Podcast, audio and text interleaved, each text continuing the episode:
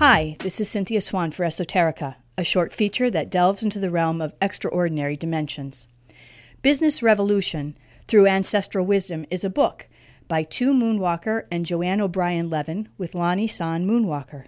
This book speaks about the circle knowledge of the past, coming forward to show us how to create a practical and ethical process for success, sustainability, and true prosperity in business. The indigenous perspective that underlies this book sees nature as a compilation of geometric patterns, and the authors say, so is our consciousness. Black Elk is quoted in the book stating, Everything the power of the world does is done in a circle. The sky is round, and I have heard the earth is round like a ball, and so are all the stars. The wind, in its greatest power, whirls.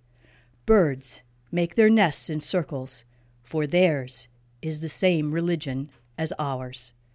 The sun comes forth and goes down again in a circle. The moon does the same, and both are round. Even the seasons form a great circle in their changing and always coming back again to where they were. The life of a man is a circle, from childhood to childhood and so it is in everything where power moves. Through circles, we have sought and found communion with the natural order. The authors say, in, circle, in the circle business model, we see that circles generate movement, create and maintain good relationships, create and maintain boundaries which give us our identity. Circles help us gain and maintain a sense of direction consider more of the whole, and allow for altruistic agendas. The circle pattern supports the practice of equitable exchanges, allows for moderation and balance, sustainable growth, and learning from the past. Business Revolution through Ancestral Wisdom furnishes the reader with ample examples of this. The circle model differs substantially from the linear model of business.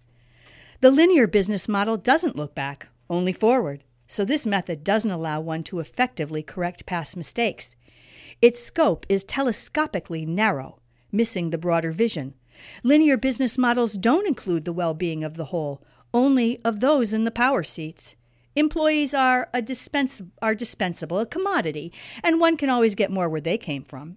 In short, people really don't matter, even though these models can present a facade that they do. In the linear model, profit matters first, foremost, and exclusively. Hierarchical business models do not promote equitable exchange, but turn things solely to their own advantage. The natural world suffers from this point of view. The linear model promotes fear, narrow self interest, and the world is seen as an innately hostile place where people, including one's own employees, cannot fully be trusted. Suspicion rules, and effective communication is discouraged. There is a disconnect between executives and employees in the quote trenches, and this disconnect is sustained and encouraged in the linear model of business. How do businesses embrace the circle? The authors say that business is a part of life, not a separate realm with its own rules. The indigenous perspective, utilizing the circle as a universal blueprint with its nine directions, provides a process that one can use.